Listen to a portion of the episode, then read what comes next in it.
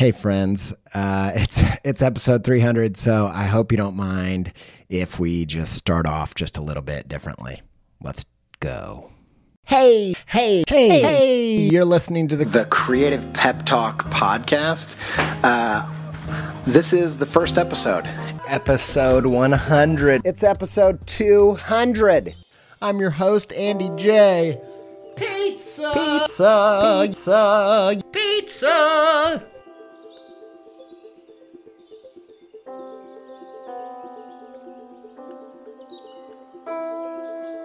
Hey Andy, congratulations on episode 300 of the Creative Pep Talk podcast. What's up, pepperonis? I really would not be where I am today without this podcast. So I have listened to the Creative Pep Talk podcast for years now. And I've been a consistent listener of Creative Pep Talk for about four to five years. I am thrilled that you make this podcast because it has changed my life so much. I can honestly say that the lessons and stories from this podcast changed my life. I really leaned on the lessons from Creative Pep Talk. so I went from just doing house portraits for people that I knew to doing work for international record labels. I really didn't expect that, honestly. If you're feeling discouraged and you're feeling like your work isn't getting the attention it deserves, listen to that feeling. Hey, you're listening to the 300th episode of the Creative Pep Talk podcast. And uh, I am so glad that I started this podcast a little over six years ago, or I wouldn't have had the chance to connect with so many amazing creative people, some of which you just heard. I started this podcast because I'd seen some breakthroughs in my illustration practice and I'd learned some things that I wanted to share with other people so that they could say yes to the creative journey to reach their potential. And uh, in this episode, I'm going to share with you six stories from listeners of people doing just that. And I also want to extract some core lessons from each of those stories that are kind of the pillars of creative pep talk. And they're things that if you're not doing these things, you got to change up your game because they are game changers, as you will hear in the stories of this episode. I'm very excited. I can't believe we're at 300. And I think this episode is going to be extremely special. Um, thanks for, for joining us. Let's do it. Real quick, just a few shout outs to our sponsors. Creators, are you tired of getting paid in clicks and likes? Patreon lets you build real sustainable income through the direct support of your fans. The creative system is broken. If you are a creator, sign up on patreon.com now. That's P A T R E O N.com and start building the steady income stream that you deserve. Thanks, Patreon. Explore new skills deepen existing passions and get lost in creativity with classes from Skillshare. Learn about illustration, design, photography, video, freelancing, marketing, writing, all kinds of cool stuff. Skillshare short classes they make it so that you don't have to put your creative journey on hold. You can take them right along as you go. Uh, the best classes of Skillshare 2020 were just announced, and one of them is by a longtime creative pepperoni, Rosalie Hazlett. She did a class, Watercolor in the Woods, a beginner's guide to painting the natural world, and it's gorgeous and it's cozy. And I'm really just super impressed with how far she's taken her creative practice um, since I met her a few years ago. It's such a joy to watch creative people's practice blossom like that. Congrats, Rosalie. Go check it out. Skillshare.com slash creative pep for 14 free days. For, uh, 14 free, 14 day free trial. Skillshare.com slash creative pep. This episode is brought to you by Storyblocks Video. Storyblocks gives you studio quality 4K stock video without blowing your budget. If you need B roll, After Effects templates, or video motion backgrounds, you got to check out Storyblocks Video. Head to storyblocks.com slash creative pep talk to learn more about Storyblocks Video today.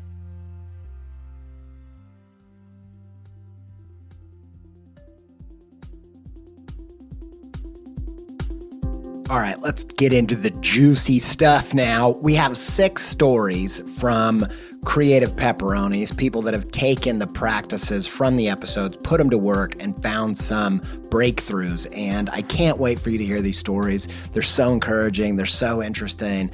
Uh, and, and, and most of all, they highlight some of the best strategies that we have explored on this show.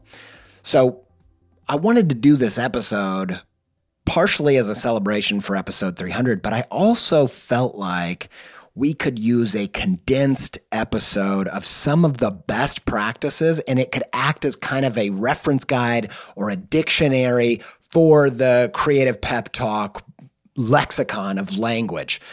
I was uh, I was, you, you all know I'm like obsessed with the idea of taste and that theory. And recently I discovered that in the 19th century, there were all these philosophers that had a lot to say about taste. One of those philosophers was Immanuel Kant. Some people call him uh, Kant.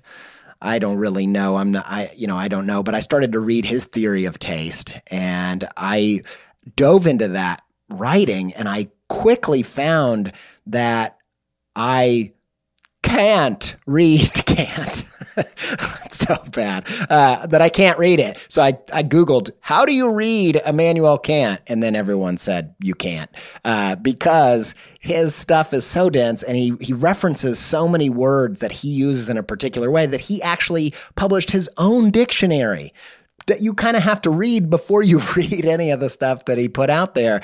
And it kind of inspired me because i thought we we talk a lot about the same kind of ideas, um, some core ideas that really uh, I built my career on, and I've I've seen in other creatives, and I've helped uh, listeners use. And so I thought, let's take some people who have used these things. Let's tell their story so you can see how they work in real time. And let's just highlight them. I want to go back and, and kind of say, hey, do you remember this practice? Are you doing this practice? Are you keeping all of these pieces running in your practice? Because if you're not, maybe that's part of the reason why you're hitting roadblocks. So that's what this says. Without further ado, let's go to the first testimonial from uh, Taylor Lee.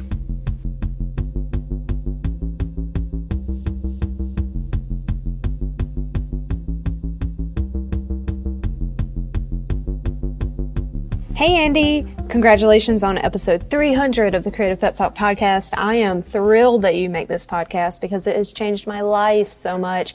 Let me give you an anecdote of how, specifically, I have used Creative Pep Talk to achieve a creative goal of mine. I have always wanted to work with vans. I've worn vans ever since middle school. I adore vans, but I never knew if I could get in touch with such a large company, if I was talented enough, if I was even cool enough to work with vans. I just didn't know. So I was super excited when you came out with the Creative Side Quest series.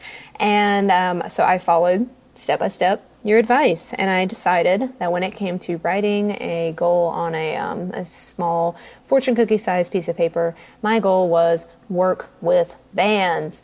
So I started thinking about my um, industry market niche, which was going to be a little bit different for this project. And so I, I, rethought that because I used to be a fine artist, and I think that I just never really screamed, hey, work with me, Vans. And then I started making a personal project that reflected my goal.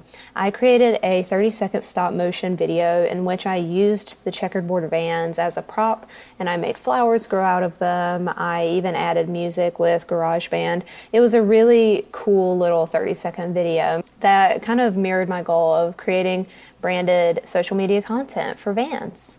So then I started thinking about how to strategically market this project. So I posted it to Instagram and I hashtagged, you know, vans and tagged vans, and that just felt like a drop in the bucket. So I was really excited about your idea of authentic connection with people and kind of looking for weak points of entry so I did was I started sharing my um, my video with people who I knew also loved Vans just as much as I did. You know, another thing from your podcast is if something's remarkable, then people will remark upon it. People will share it. Those people started sharing my video to their stories, and one of those people actually has a connection with a company that stocks Vans. So I let this thing sit in my portfolio for maybe like six months. I was like, well, better luck, better luck next time. I guess that this one didn't work out. In October, I got an email from Vans. They wanted to collaborate, and I, um, I almost stopped breathing. I think I choked on the air that I was breathing when I read that email. So anyway, um, the idea was that the PR person who works with them had actually been following me on Instagram for quite some time and had just been looking for an opportunity to work together. So, Andy, thank you so much. Sincerely, thank you for giving me a roadmap through which I could achieve this goal of mine. I can't wait to show you the finished product. You can find me on Instagram at Taylor Lee Nicholson. See you soon.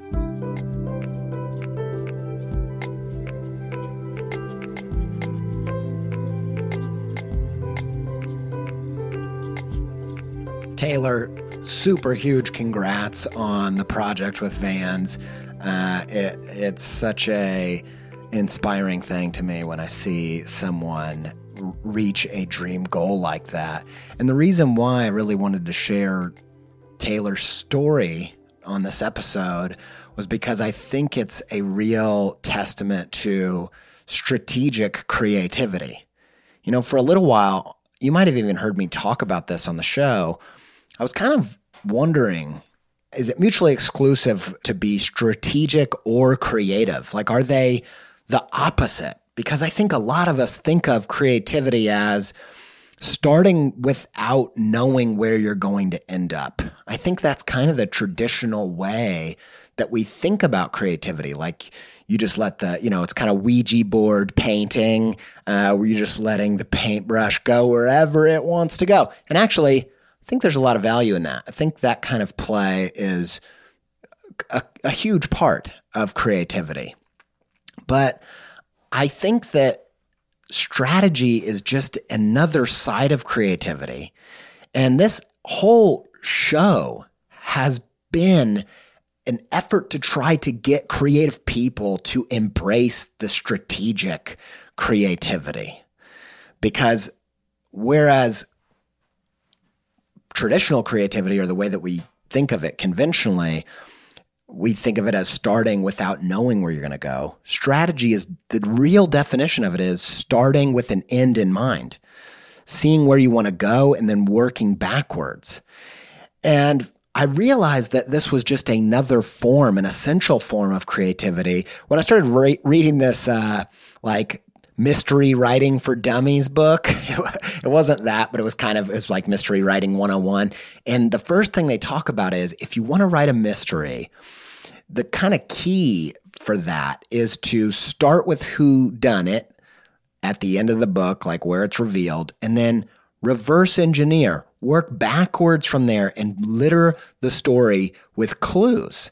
And my mind kind of exploded because I was like, this is strategy. This is strategy and creativity at the same time. And I was kind of shocked because I think we so often think of creativity as this improvisational act when it can be more like putting together a puzzle. My favorite example of this dance of the strategic and the conventionally creative is how I've heard Larry David goes about making a episode of Curb Your Enthusiasm.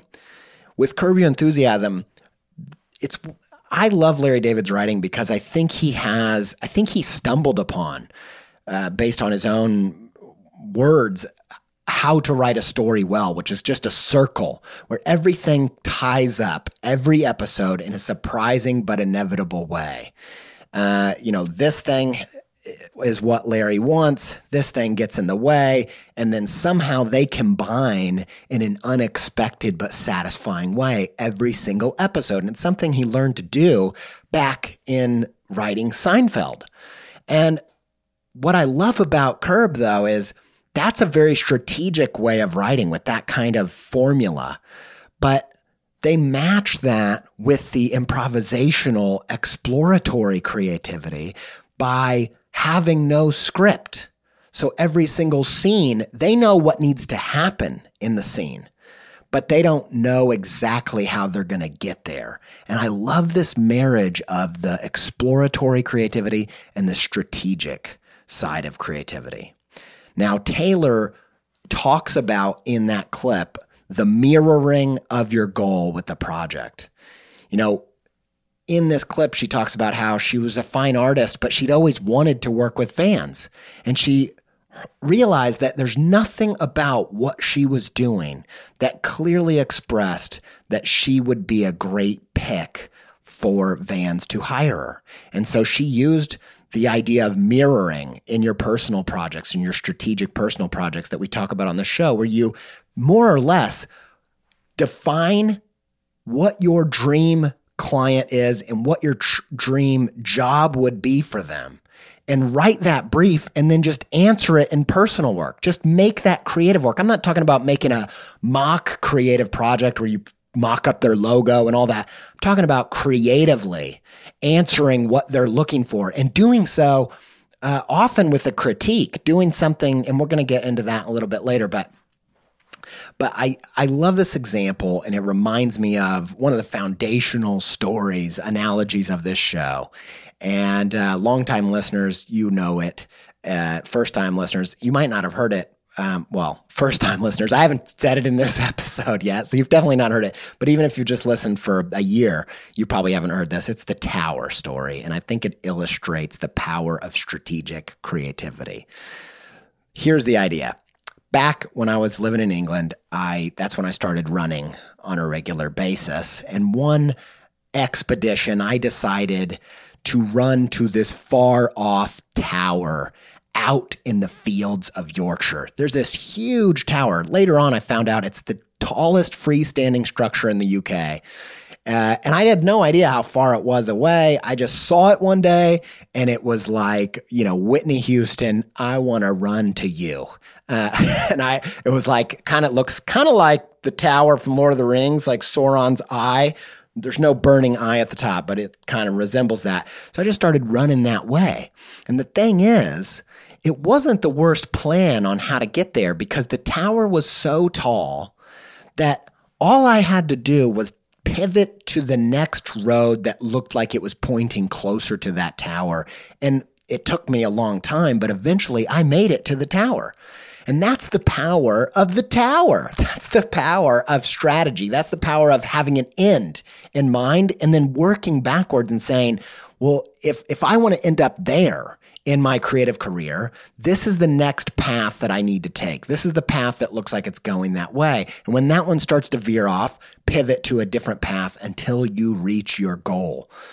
Now, unfortunately, that's not the end of the story because I this had all worked because I was running to the tallest freestanding structure in the UK. But what I hadn't realized was that my house was not the tallest freestanding structure in the UK. And I looked back over the 11, 12 plus miles that I just run, and I had no clue on the horizon where my house was and I ended up getting extremely lost and quit running from all the blisters and and uh, and injuries that I got from getting lost and wandering in the dark. And and it, it was a freaking disaster. And that's what I think happens to a lot of creative people when they don't implement some strategic creativity. They kind of get lost right? Like lost the show. They only used exploratory creativity. I've heard stories from the writers that said when they started that show, they were encouraged to go as crazy as possible without any idea where it might end up. And that can get you to some interesting places for a while. But ultimately, I mean, you be the judge. Uh, but uh, but yeah, I think uh, that's where we end up. A lot of people get lost. Um, that's great. Great story, Taylor. Thanks for sharing it.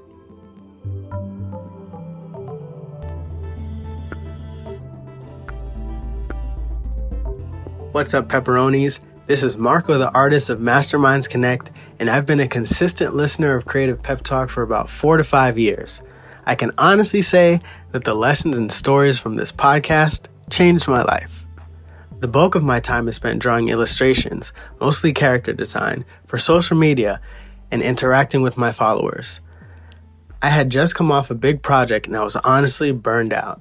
It wasn't as successful as I wanted it to be, and I was a little bit down because I had spent so much time preparing for what I thought was going to be a blowout. This was right when the pandemic first struck, so the world was in shambles. I took a few weeks off just to consume content and wallow in sorrow until a show I was watching prompted me to draw Scar from The Lion King in a very snazzy suit. I have always been a Disney nerd and I always enjoyed fashion, so why not combine the two? Because of the response from my followers, I decided to make it a series and continue drawing fashion forward Lion King characters every day for about 10 days, and I packaged it as Pride Lands. Every day at the same time, I posted another drawing, and each day the project grew bigger and bigger. I would look through the comments, reply to people, and take their suggestions for the next character. I was writing on stage. By using their suggestions, I turned a lot of followers into friends. I used the clothing to further tell the story of the character in a modern setting. I would style them with my favorite sneakers, suits, the way I like to wear my pants, favorite color palettes, etc. I made each piece personal by injecting my humor and my taste, something that Andy always talks about. Yes, everyone draws fan art.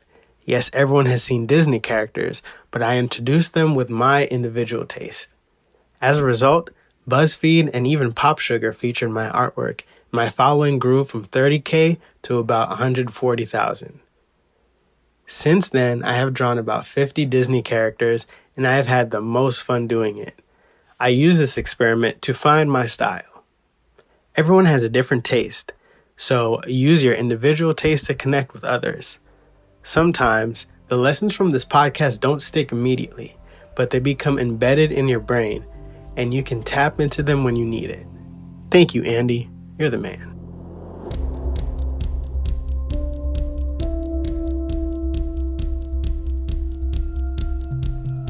First off, Marco, you're awesome. We met Marco when we did a little creative pep talk get together randomly in LA. I think it was last year, but who knows? It could have been 18 years ago for all I know these days. And uh, Sophie and I were there and we got together with a bunch of listeners, and one of them was Marco. And both Sophie and I were just like, man, that guy is awesome. And he was at the time kind of struggling and unsure about what he was doing. And I think he had come off this project that didn't end up how he thought it was going to uh, go. And then, uh, you know, I don't know, six months later or something, in my Twitter feed from Pop Sugar was Marco's work and Marco's project. And I was so thrilled to see it because he, nobody deserves it more. This guy is uh, just uh, a, a great human with a great spirit. And uh, it, it's amazing to see his work get the uh, eyeballs that it deserves and, and to just watch his following explode. It was just amazing. I love to be able to watch that journey with listeners. It's very, very satisfying. But he brings up possibly my favorite concept from the podcast writing on stage. If you have ever done a talk and uh, you got somewhat comfortable up there on stage, you're probably going to notice that you were able to find ideas and jokes and say things that you can't believe that you said, that you didn't know where they came from. You know, I don't know the exact science on this, but I've heard that when we're addressing a, a, our our tribe, when we're addressing a big group of people, our brain actually goes into overdrive. It actually goes into top peak performance because back in the day, as our species was evolving, if you mess this up, you could be ostracized from the community. This is part of the reason we fear public speaking so much. But if you will get up in front of people, if you will give your ideas a shot even before you know that they're ready and actually get them out there and connect them to other people, you will unlock areas of your brain that you didn't know that you had. Now, this is the the problem is that if you just sit on your ideas until they're perfect, you're never going to unlock that best part of your brain. Now, Stand up comics call this writing on stage. They take some loose ideas and they work them out up in front of a group of people. It's high stakes, it's intense, it risks something. And I encourage every listener of this show to find their stage. Part of that means, yeah, finding the comedy club where your material is going to be best suited. But the majority of listeners are not comedians. And you have to maybe do a little extra effort because in the illustration world or the design world or the writing world or the filmmaking world doesn't necessarily have the same built in structures to work out that material. So I do it on Instagram and I actually do it through the episode art of this podcast. Every episode art we make, I got to tell you, I'm not always proud of it. S- two months later, I'll look back and be like, oh God, I hate what I made then. But at the end of every year, I can gather 12 pieces that I'm really, really proud of and make my comedy special, AKA the Creative Pep Talk calendar. And I'm proud of the four calendars that we've made. Uh, and, and I wouldn't have been able to make that album without putting out 45 other pieces that year and, and actually seeing how they hit people. I'm a big believer that that the ego, that our separateness is kind of an illusion. If you want to get weird about it, I kind of feel like we're more like cells in a greater body. And even the our species is like the organ of a greater system and that we're deeply connected. And so I'm really kind of discouraged uh, by this idea that art is just for you, that the only pure art is the kind of art that you would do whether a million people were watching or whether you were stranded on a desert island. I actually believe that creativity, the creative process, isn't finished until it's connected with somebody else. Are you getting your stuff out there on a regular basis? I love this quote from Seth Godin. You can't have good ideas unless you're willing to generate a lot of bad ones. You know, listening back to the, I put a clip from the first ever episode at the beginning of this episode, and uh, listening back to that episode is so cringeworthy. In fact, I took the first 100 episodes offline because they were so cringy. But I never would have been able to make the kind of episodes that we're making now without publishing those episodes and getting real feedback. And I believe that Marco's huge explosive growth is a product of not being afraid to show up authentically and authentically take feedback from his audience and roll from there.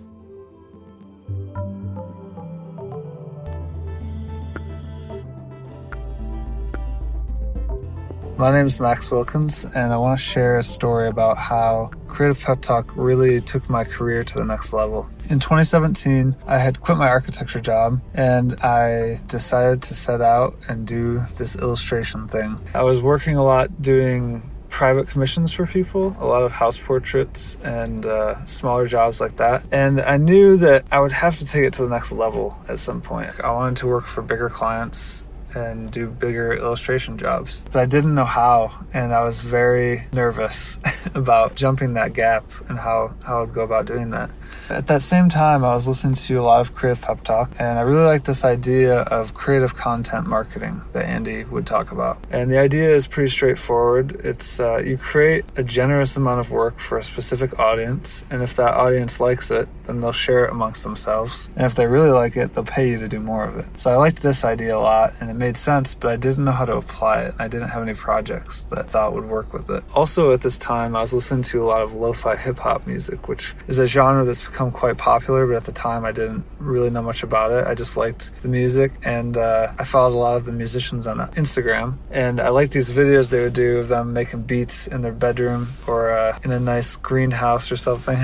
and uh, I thought it'd be cool to do some portraits of them as a way to practice drawing people. At some point, I got the idea of creating a content marketing strategy using these lo-fi hip hop portraits. So I thought maybe I can do a series of 15 to 20 portraits and then post them on Instagram and then tag the artist who I'm drawing. So I did that. I made 15 and I started posting them. And right after the first post, the musician reposted it and I started getting all these followers. It was really exciting. Like I felt like I was onto something. Uh, so I kept posting these one every day over the next few weeks. And about halfway through, I started getting contacted by other musicians to do portraits. And so now I was getting paid to do this. I didn't really expect that. I kind of just thought it would be a cool way to tap into this community that I was interested in. So I kept posting, and uh, by the end, I started getting contacted to do album covers. And it was something I was already interested in and had some experience with. And since then, I've done over 40 album covers. I grew my following to 4,000 people during the Lo Fi Portrait series and it's grown quite a bit since then as well. And uh, just this summer, I was contacted by a record label in Stockholm, Sweden, to do album art for this new YouTube star who they had signed on to their record label named Maro. And they also wanted me to do an animated lyric video for him. And the first week, this video got over a million views on YouTube. So I went from just doing house portraits for people that I knew to doing work for international record labels. I really didn't expect that, honestly. It really just grew organically. But I think that's kind of the power of the content marketing strategy. So I just want to say thank you to Andy. I really would not be where I am today without this podcast. So sincere thank you. Oh, also, my Instagram handle is Max Wilkins Illustration.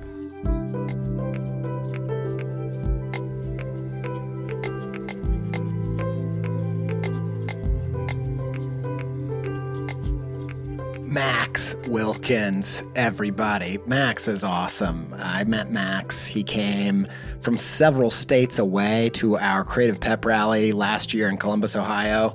Max is a Ghost Scout from uh, Ghost Shrimp's Ghost Scout training camp. If you don't know what that is, go check it out, especially if you're an illustrator. Uh, it's, a, it's a whole other world. And um, friends of the podcast, but Max makes incredible drawings and he's a he's a, got a sweet spirit and and I'm so lucky to have connected with him and have him as a listener and I'm so pumped for you buddy for all these amazing breakthroughs. You super deserve it and uh, yeah thanks for sharing your story. What I love about this is he brings up this idea of content marketing. Now content marketing it's not a term that I love talking about. it's just, it's like uh, two degrees away from funnels. Uh, but I had an encounter with content marketing early on in my creative career that really, really set the tone. It kind of saved my creative career. I was at a really low place. Uh, we'd hit the recession. I had all of my client work had dried up, and I ended up having to take this freelance work for a content marketing firm, doing all this illustration for them.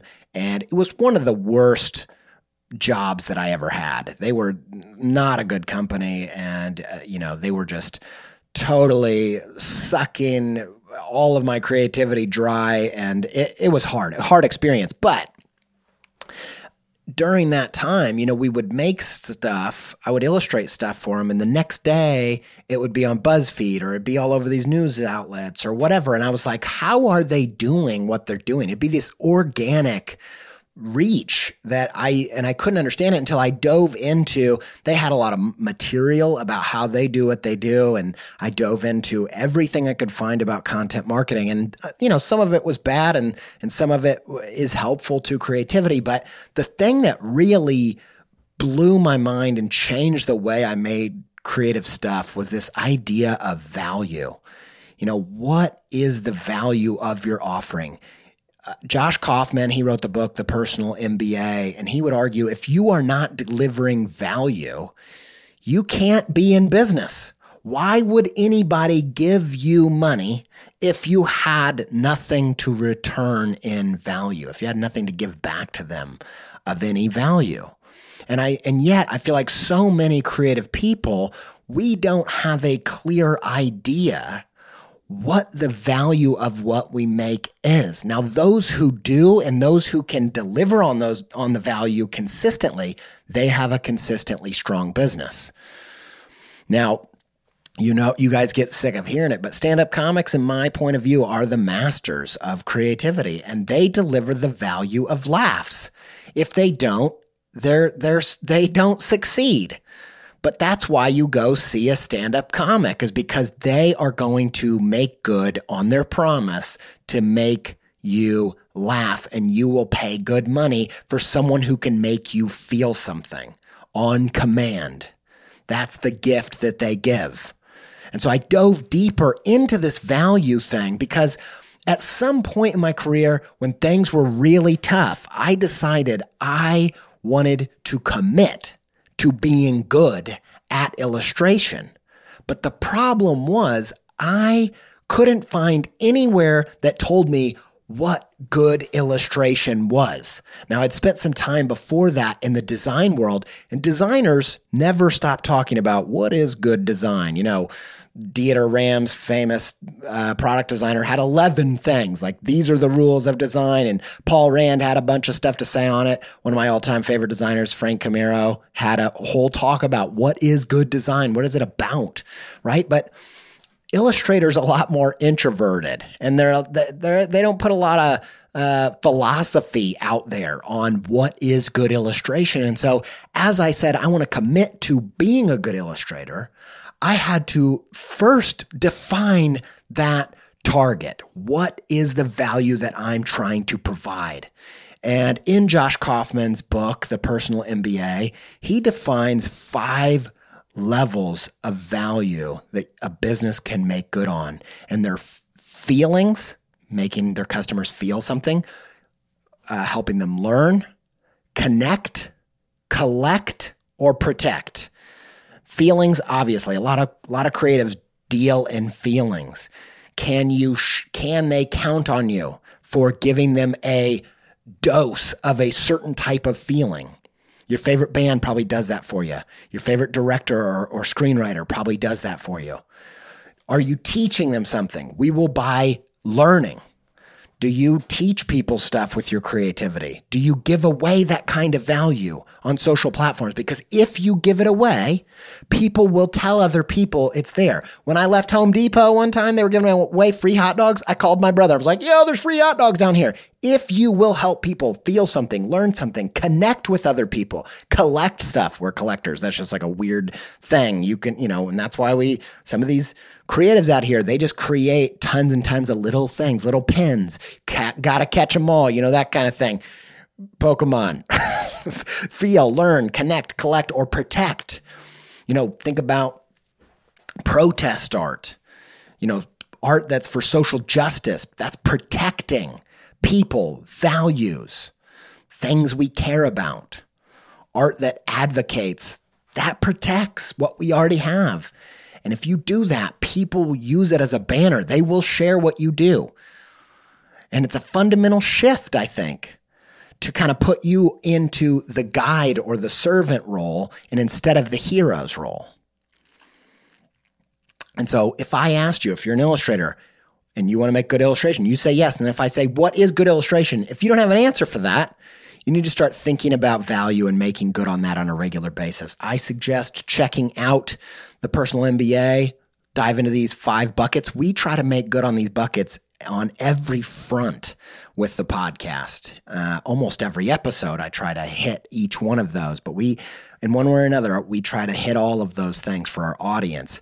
Uh, if, if you don't want to stop there, you want to go to another level go look up Bain and Company's B A I N Bain and Company's 32 elements of value and they have a whole they broke down these things into 32 different things and just start identifying. I'm telling you right now, no one buys art if it doesn't give them value.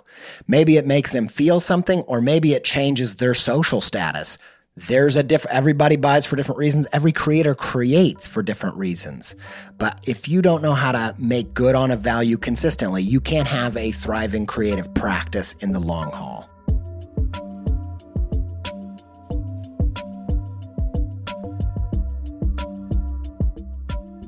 Quick shout out to the sponsors. You know I'm just going to take a second on this 300th episode. I hope you give me a little grace if this runs a little long, this, this whole episode.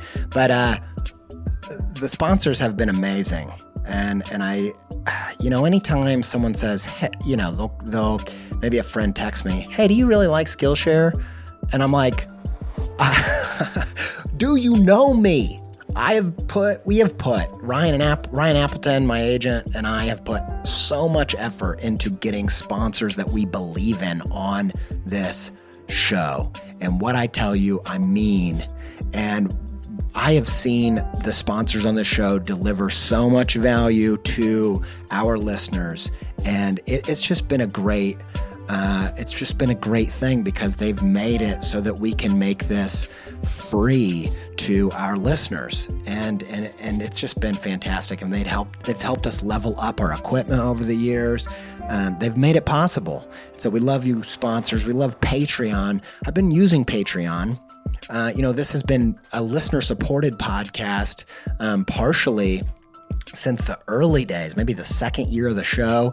I really believe that that crowdfunding, one way or another, is the backbone, should be the foundation of every creator's work because there's so many things that get in the way. So many, uh, you know, there's so many systems, middlemen that that slice up that profit and make it nearly impossible for you to earn the living you deserve if you're delivering value for your for your fans, Patreon makes it possible to get supported directly from your fans. I love Patreon. Get started now, get started as soon as possible and just help it snowball over time, trial and error. You'll get there. You'll learn how to how to do it. Go study how people do it well from your field. Find some best practices and just just get it moving. Patreon.com, P-A-T-R-E-O-N.com. We love our patrons. Thank you for patronizing this podcast and making it possible. And uh, thanks to you, Patreon. Make sure you're supporting your favorite artists on Patreon too. Shout out to Skillshare. Man, we love Skillshare. Skillshare uh, we, has been one of my favorite collaborators of all time. We've been able to do so many things that I wouldn't be able to do otherwise. Uh, we've made two classes one about kind of having a creative business breakthrough, and one about finding your style. Both of those classes you can find by going to Skillshare.com slash creative pep. You get 14 free days of Skillshare. Um, and, and and I'm so proud of these classes and the results, the things, the the testimonials and the reviews, the things that have come from this have been uh, just so encouraging. And we're able to do things in that video format and in that class format that we're not able to do on the podcast. And so go check it out, Skillshare.com/slash Creative Pep for 14 days of Skillshare for free. Big shout out to Storyblocks. Storyblocks, you can get your stock video, high quality 4K video at Storyblocks. We don't do a ton of video stuff. I'm an illustrator, um, but we've been exploring ways to use some of this video in inventive and, and kind of collagey ways that I'm really excited about. But, you know, even though try as we might to work with people who we're crazy about. There have been a few sponsors over the year that it just didn't work out because just our styles of working just didn't work together. But Storyblocks has been absolutely fantastic to work with. I think they're a great company and they have a great product. And if you're in the video space, go check it out. There's a ton of gorgeous video on there that you're not going to be able to probably have access to if you're a solopreneur, um, freelancing video person. Uh, go check it out. Storyblocks.com slash creative pep talk to find out more. Storyblocks.com slash creative pep talk. Thanks, Storyblocks. Hello, hello. Creative Pepperoni, Dee Silkie here. I've been listening to the Creative Pep Talk podcast for years now. And I remember one specific episode, I was painting my bathroom, and Andy was really talking about how to transform your art into a creative, thriving business. And he said that one of the most important things is that your art solves a problem, which I really had to percolate on for a long time because I'm a fashion designer and I thought, Besides clothing people and keeping people from running around nude, what problem am I trying to solve? Canada is known for producing some amazing outerwear brands, but none of them really speak to me or my audience. So I decided to make functional, fashionable, totally disruptive winter coats. And I have this idea to make a coat that's stuffed with over $1,000 cash. Yes, real cash. And my thinking behind the coat was as a fashion designer, it's so, so frustrating because we can often, you know, have enough skin in the game to pay our bills, hopefully, and then to produce a collection, but we don't have any capital left over to properly market and sell our products when we're competing with fast fashion brands. And so oftentimes what ends up happening is we have our money wrapped up in inventory, literally. So I wanted to create a piece that showed that problem that people in my industry were facing. Over the years, I've been able to cultivate an amazing, small but loyal following on Instagram. I call these guys the Silkies, and they show up and deliver. In fact, during the pandemic, the same week that everybody was losing their jobs, we had no idea what the world was in for. The Silkies donated over $4,000 to the Money Coat, which was so much, that was, it was over double what I was hoping for. Um, having said that, my following on Instagram just wasn't growing and I couldn't understand why. Here I was, you know, with this loyal audience that was donating money to a project. And so I thought back to the Creative Pep Talk podcast episode where Andy talks about basically product placement and making sure that your content and your advertising is in, in the right platform and how that's just as important as your product itself. So during the pandemic, I dedicated 75 days to really try to get the hang of TikTok. I felt so in over my head at first, but quite quickly I learned that these were my people. And in just a few short months, I was able to cultivate a following of over 85,000 followers, documented the creation of Making the Money Coat, which generated over 5.5 million views.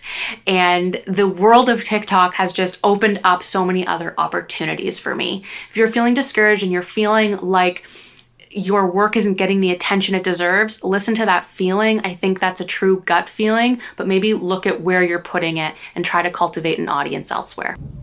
To check out the Money Coat and see all of the new creations of outerwear that I'm making, follow me on Instagram and TikTok at dsilkie, D E E S I L K I E.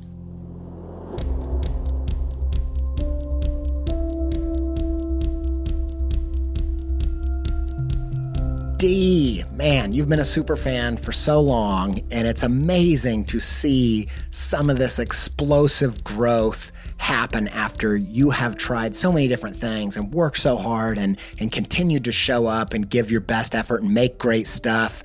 And uh, I, this was just so lovely to hear. And, uh, you know, I wanted to include this story because I think it highlights one of the most important things to implement in your creative practice, and that is uh, the three rules of uh, putting your work online. And the rules are location, location, location. Am I right? Uh, you know, this is an idea that I've thought a lot about, and I don't see a lot of creative people implementing it on a regular basis. Now, if you think of online just like any other place where people congregate, just like a city, you got to think about where you're setting up shop.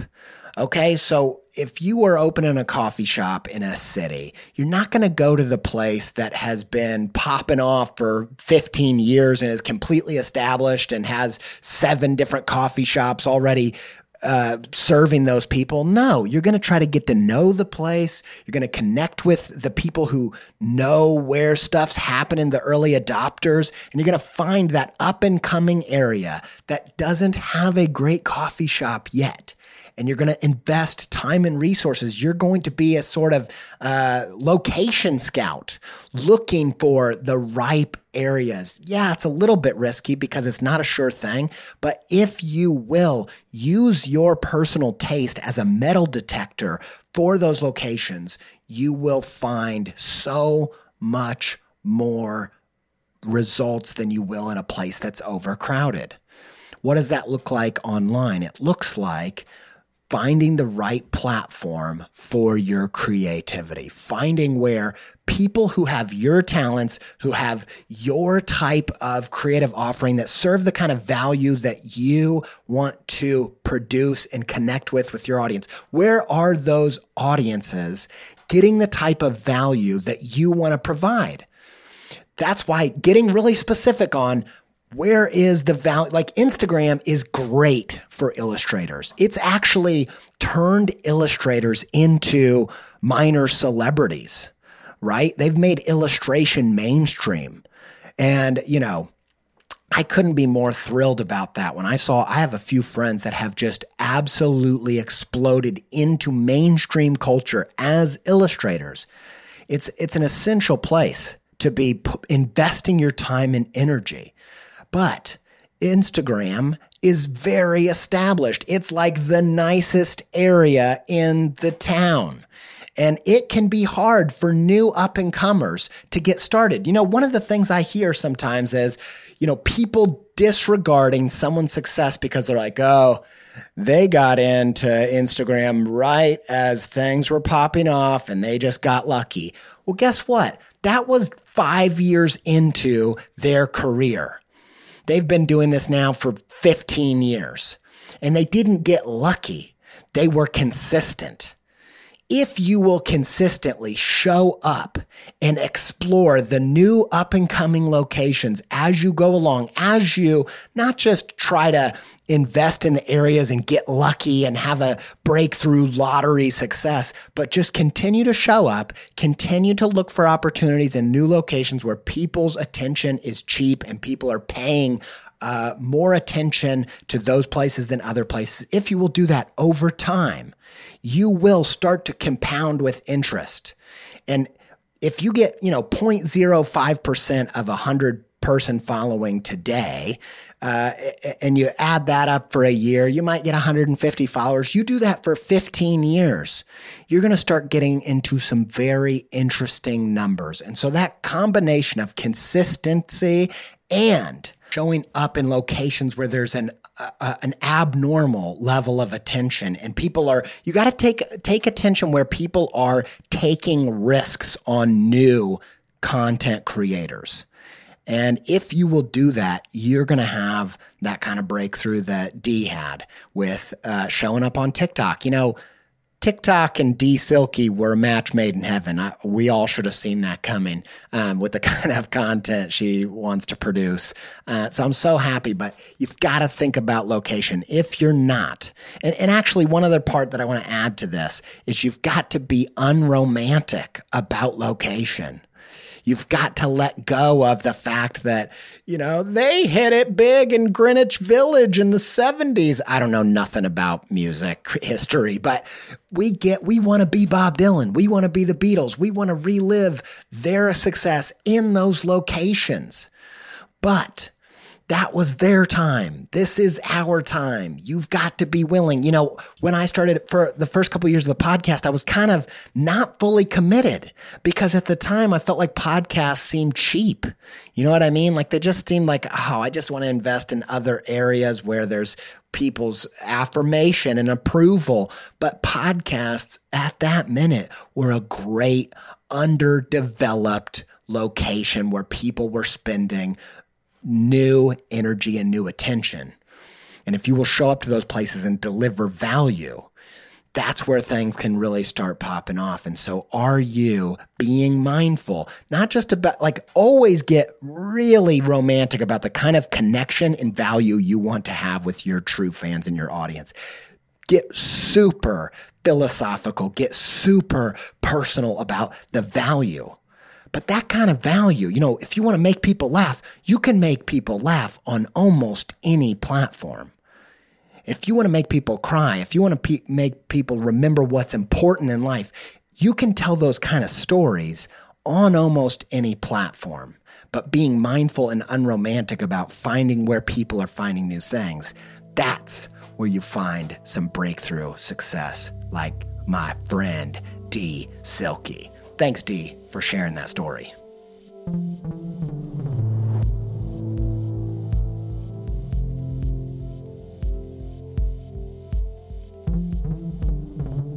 Hi, my name is Jenna Luecke. I'm a designer and illustrator, and here's my Creative Pep Talk success story. So, in 2017, I had really decided to start getting serious about pursuing my dream of becoming a full time illustrator. I'd always wanted to be an illustrator, but I had a pretty good job as a graphic designer, I had a social life, and figuring out this whole freelance thing just wasn't a priority for a while. until in 2016 when I went through a really big breakup. And now that my personal life was in shambles, it felt like a great time to start working on those professional goals. Um, plus, what else was I going to do? I had a ton of time on my hands now. So uh, I started uh, working on Skillshare tutorials. Uh, I listened to a lot of creative pep talk, and I generally started working on developing my style. So in the summer of 2017, I had signed, had signed up for a one on one pep talk with Andy. I felt like I'd made a ton of progress on developing a unique style, and I simply needed advice on how to get clients. Um, but the conversation didn't go quite as I expected. The discussion itself went really great. Andy had a bunch of wonderful things to say about my art at the time, and he had great ideas, but I couldn't stop thinking about how our talk had started. Andy had started by asking me, like, so tell me about yourself. What are you into besides art? And I had been so prepared to talk about my art and to talk about my career that when faced with this most basic question of just who I was as a person and what I liked, I had felt utterly stumped. So, this question haunted me afterwards, and I felt like it was relating back to a problem that I was seeing in my work. So, upon further reflection, I had developed a style, yes, but it was purely decorative. It was void of any message or personality, and it really got me thinking about you know, what am I even aiming for? What is my personal brand? What is my work about? Um, what am I trying to say with it? And who am I anyway? so, I started putting some lessons I learned from Creative Pep Talk to work. First, I obviously needed to get more in touch with my own interests and my tastes. So I started listing out all my favorite things favorite movies and books and colors and foods. Um, I thought about the subjects that I could just talk about for a really long time, things that I was passionate about. Um, I thought about the social media accounts I followed and what were the things that didn't relate to art at all. And I filled up pages of my sketchbook this way and um, then analyze it afterwards. Um, so I realized that I was most drawn to kind of empowering feminist sentiments. Uh, I was drawn to a visual aesthetic that was very brightly colored and neon and rich in detail. I loved 90s nostalgia and Lisa Frank. I loved fashion, um, especially when it came to bold makeup and tattoos and piercings, and especially hair. Um, I was always known for changing my hair often and dyeing it weird colors and cutting it myself. Um, and I also love drawing hair. Whenever there was a character involved in a piece, um, you know, deciding what their hair was going to be was kind of my favorite part of that. So I was realizing from this whole process that hair was sort of my thing.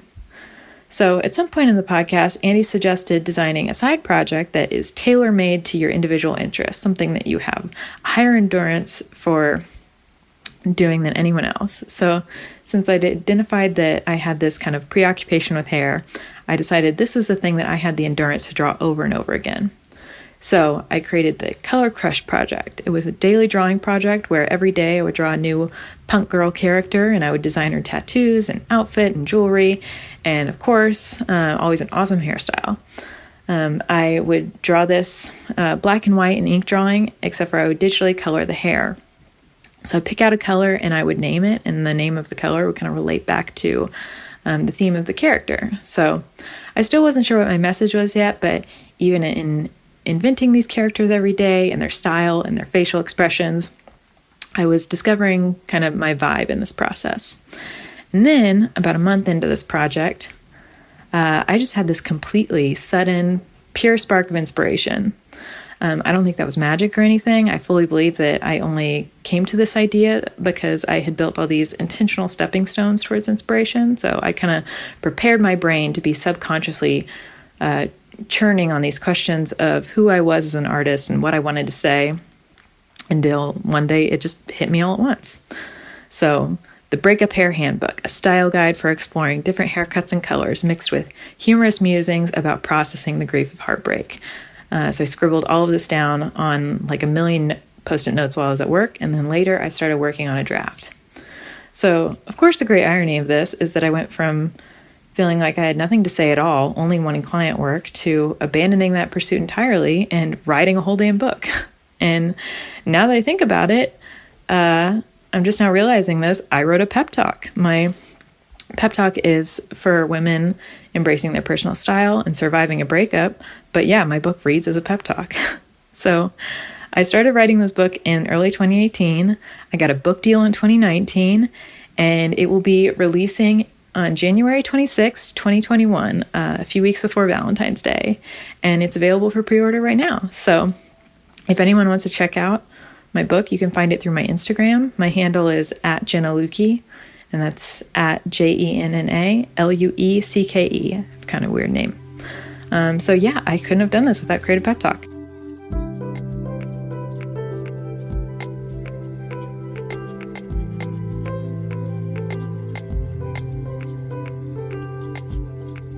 Jenna, man, I love this story and I'm so happy for you and your new book. I it was amazing to watch this journey unfold. I feel very privileged to be in the place to kind of watch these things happen.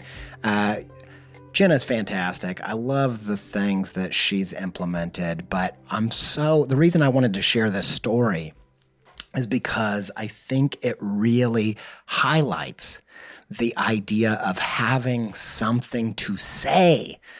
You know, at the start of your creative practice, you know, let's just talk about you're learning an instrument.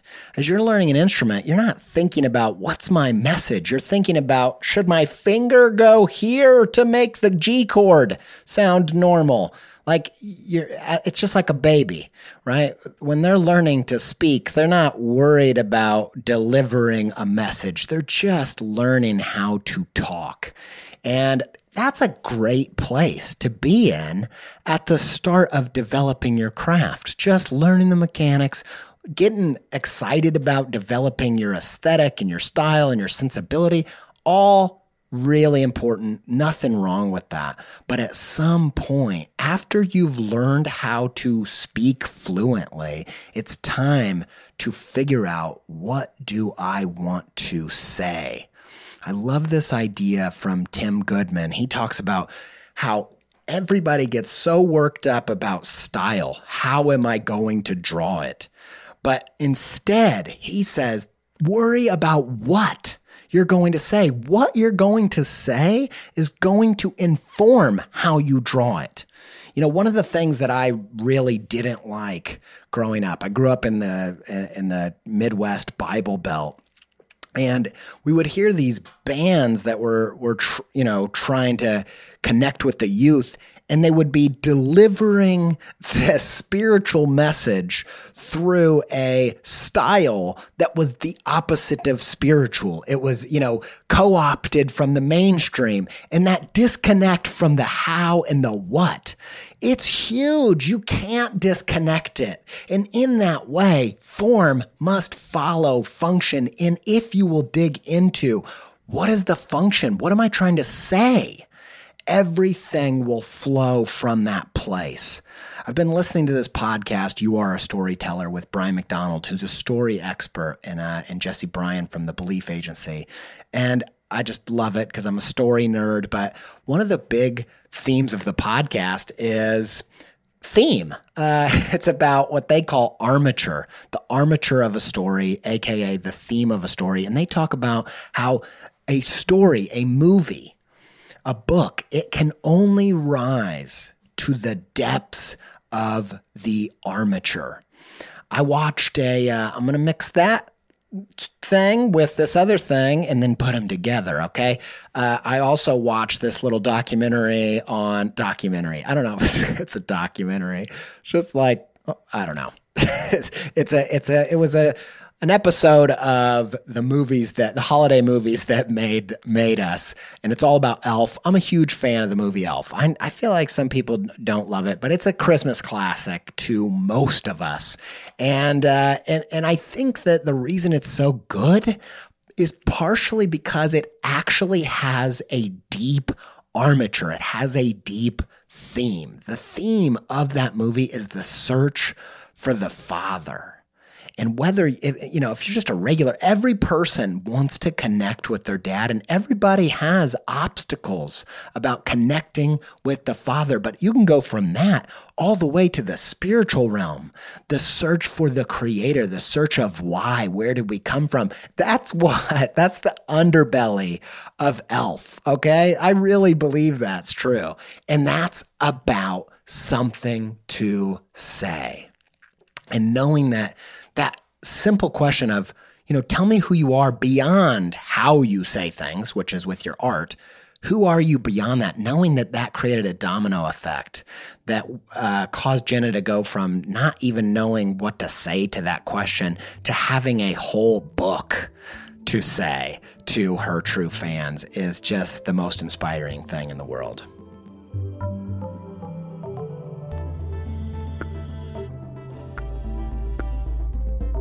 So in 2018, after I graduated school, I was super excited to go out into the workforce and work for Cartoon Network or work for Nickelodeon and make the next best episode of Avatar or something like that. At first, it was actually hard, even getting an interview, um, formatting my portfolio to the way that creative directors and art directors will want to see it was pretty foreign to me.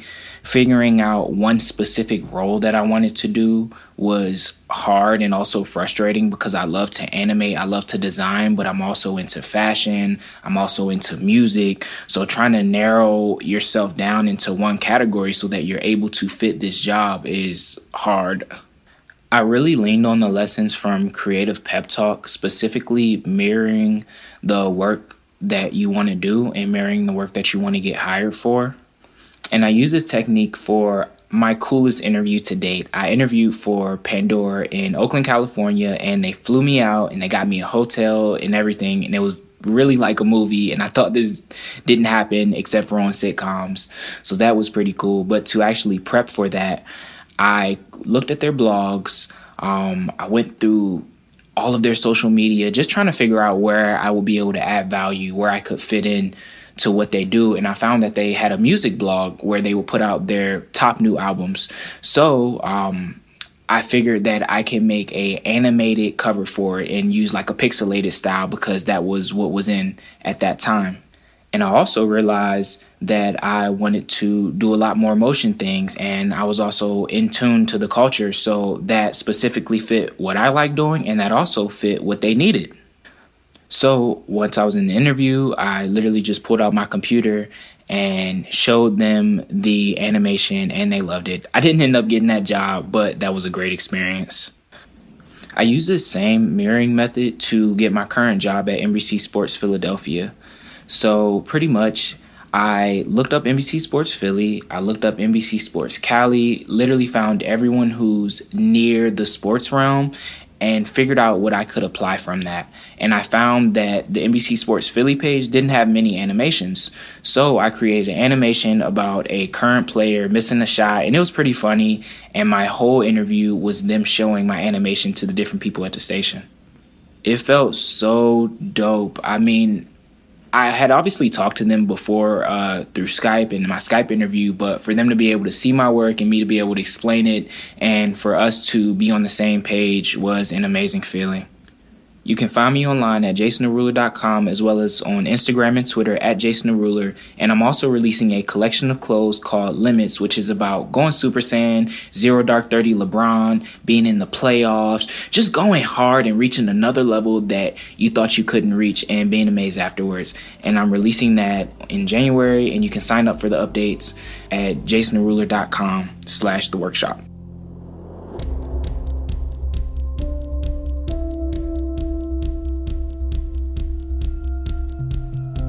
Jason, thanks for sharing your story. You're awesome. Jason also did this amazing animation to Thundercat, the musician. If you don't know Thundercat, you better get to know. He he did a song called Dragonball Durag, which is like one of the bangers of 2020. Uh, so funny and fantastic. And Haim are in the video. It's su- super, super good.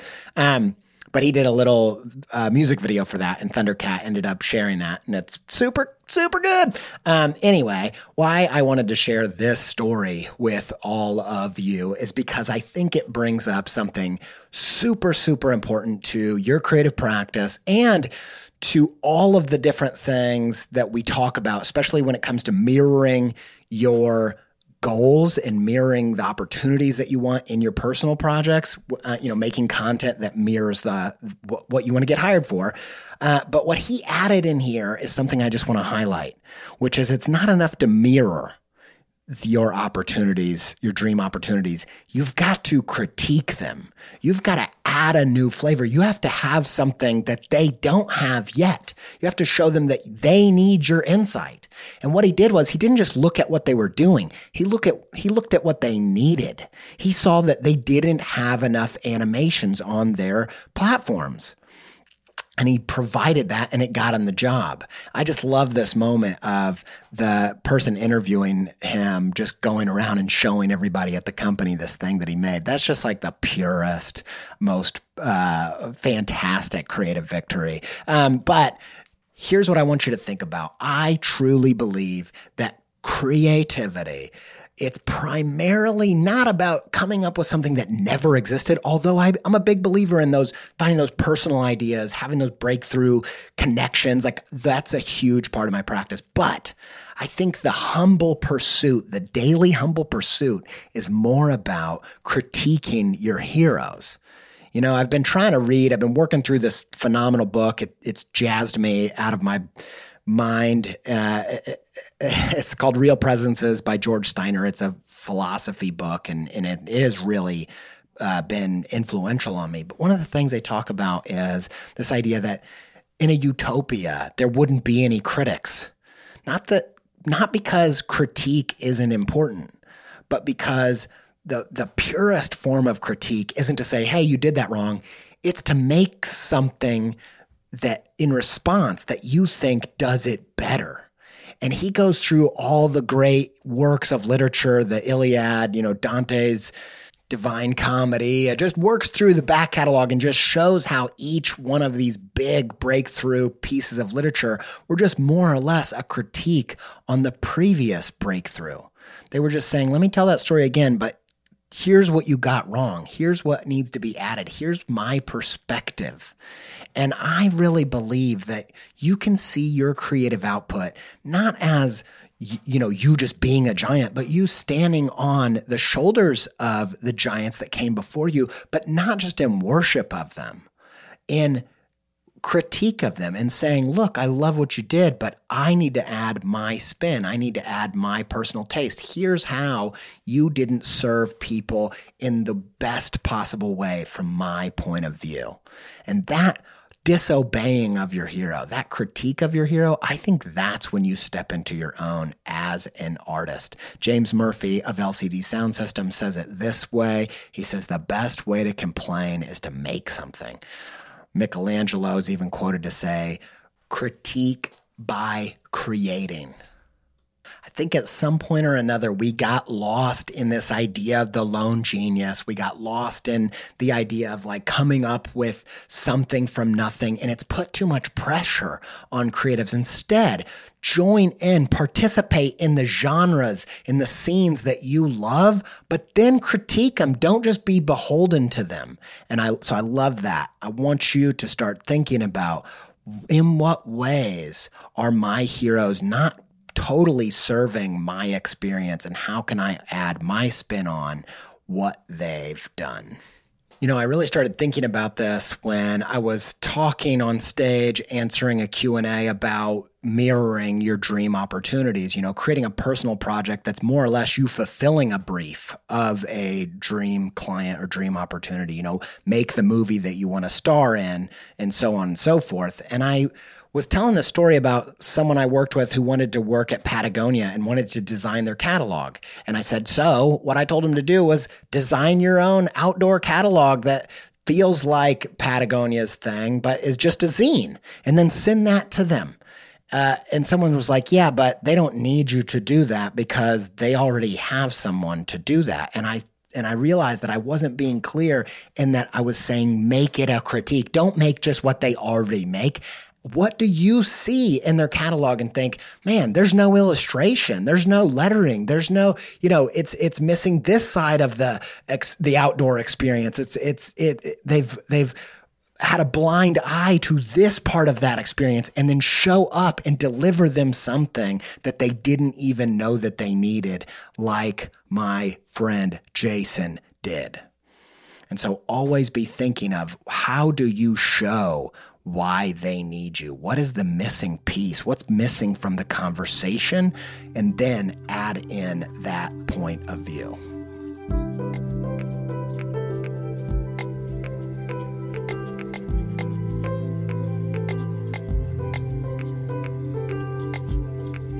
Little summary of the episode. We went over uh, number one, your creative practice has got to be using some strategic creativity. That means starting with an end in mind and working out creatively as a puzzle.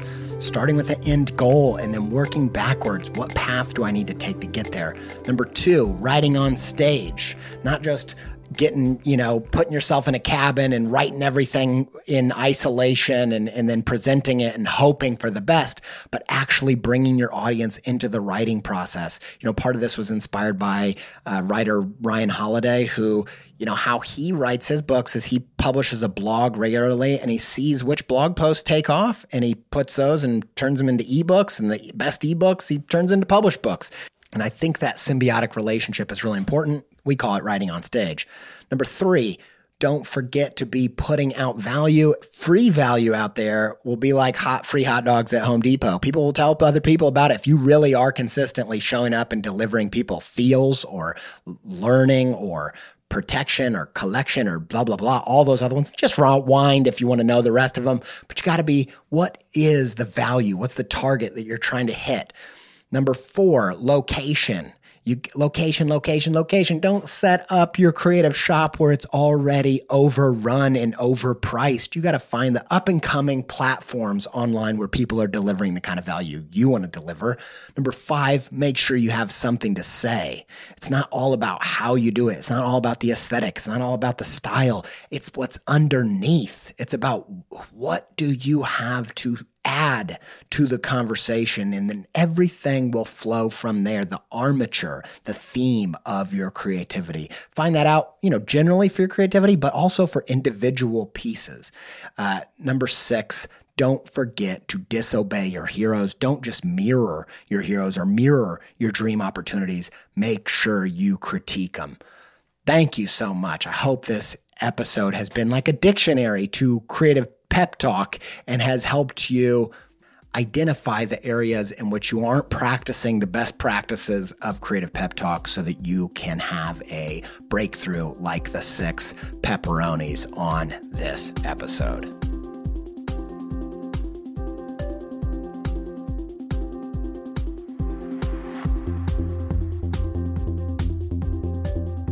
All right. Very proud of this episode. Very, very excited to be at episode 300.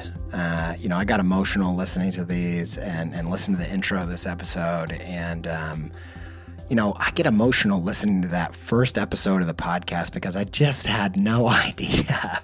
you know, I was just, I was recording that podcast, the first like six episodes are recorded as voice memos on my iPhone walking on the bike trail in my town. And uh, I had no idea that that little voice memo was going to create a domino effect that got me to LA face to face with people like uh, interviewing people. I don't live in LA, by the way. I live in Columbus, but I've traveled to LA several times to do things like interviewing, uh, to interview Joseph Gordon-Levitt and people like Abbi Jacobson. And we've, I've connected with so many of my heroes and made new friends like Fran, uh, aka Frannerd and Lisa Congdon and, uh, Morgan Harper Nichols. And it has just been the most amazing journey, but nothing has been more amazing than getting to know you all as listeners and watching your creative practice blossom. That is like the the deepest privilege of my creative practice, and um, I'm I literally am grateful in the morning. Uh, I do a gratitude exercise, and a lot of that gratitude is just for you and just for this opportunity to speak into your guys' creative practice. Um, so thanks, thanks for giving me that place in in your work, and uh, and I and I, you know, I'm just I'm super grateful. Um, I'm going to uh, I'm going to wrap all this up with a, our normal outro uh, in just a second, but first.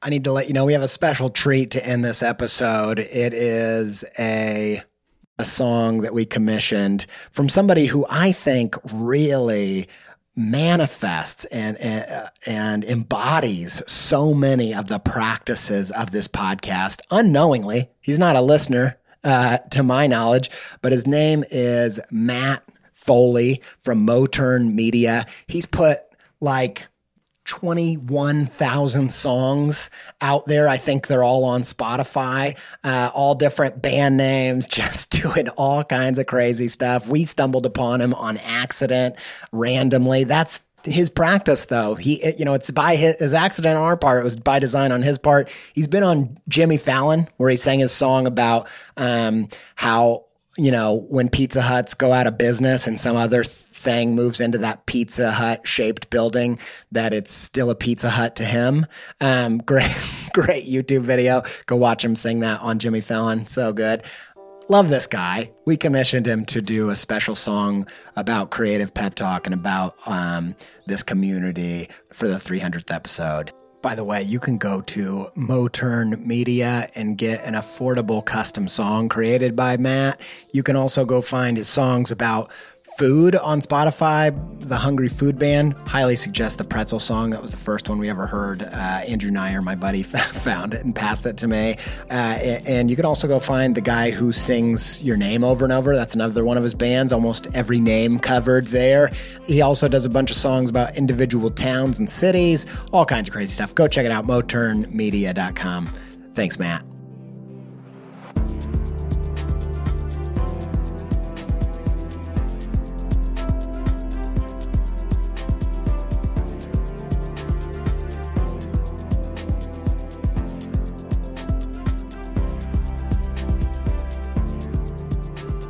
That song and play it out and play out this episode in just a second. But huge freaking thanks to Yoni Wolf of the band Why, one of my all time favorite bands, for letting us use their song January 20 something as our intro to every episode. I love that song, and uh, I'm so grateful to have one of my favorite bands of all time provide us with theme music. Thanks to Alex Sugg and the music that he created for Volume 1 of the soundtrack man, that we used my favorite song of that at the start of this, and it never ceases to get me in the feels, and it captures the the epic creative journey that we try to talk about on this show so well. Thank you so much, Alex, for doing that. You're fantastic. Thanks to Jordan Aaron for editing the show beautifully. I love, I love working with you. Uh, you've made making this podcast so easy. Thanks to Ryan Appleton for supporting my crazy chaos of a ADHD creative practice. Um, thanks for helping me edit uh, the show's content and produce it. So grateful for you. Huge, huge, huge thanks to Sophie Miller, Sophie Pizza, my wife, for man, just dealing with the ups and downs of making a show for 300 episodes and uh, the emotional side of how it is trying to produce this stuff on a regular basis and um, for keeping me afloat and keeping me stable um, and also adding so much creative input and, and lessons uh, as well. So thank you. Thanks to all of you for listening. And until we speak again, stay pepped up. Stay pepped up. What I am going to tell you to do is, and I'm going to demand it. Stay pepped up. Anyway, stay pepped up, friends.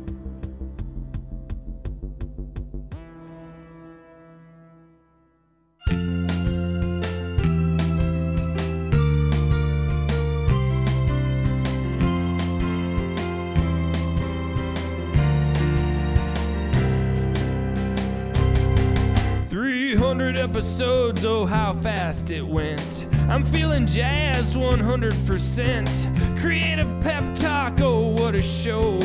It started off as just some voice memos by Andy Pizza in 2014, encouraging us to live our creative dreams and to embrace the mess. And to go on plenty of side quests and to be true to ourselves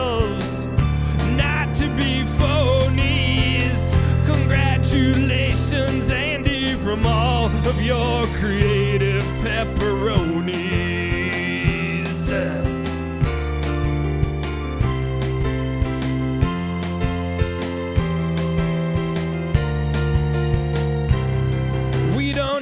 pepperonis. far, we can just look right here to crack the code to unconventional creative careers from his studio in Ohio. Andy is telling us to go, go, go and quit waiting for the moment when we are discovered by some gatekeeper or fairy godmother. We don't worry about any of that.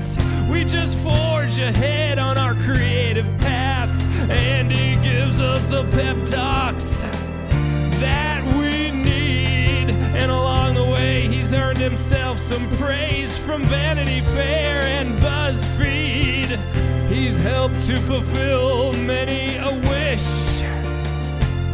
And he's carved himself a nice little niche. And we want 300 more. Andy, please don't ever stop giving us our creative pep talk.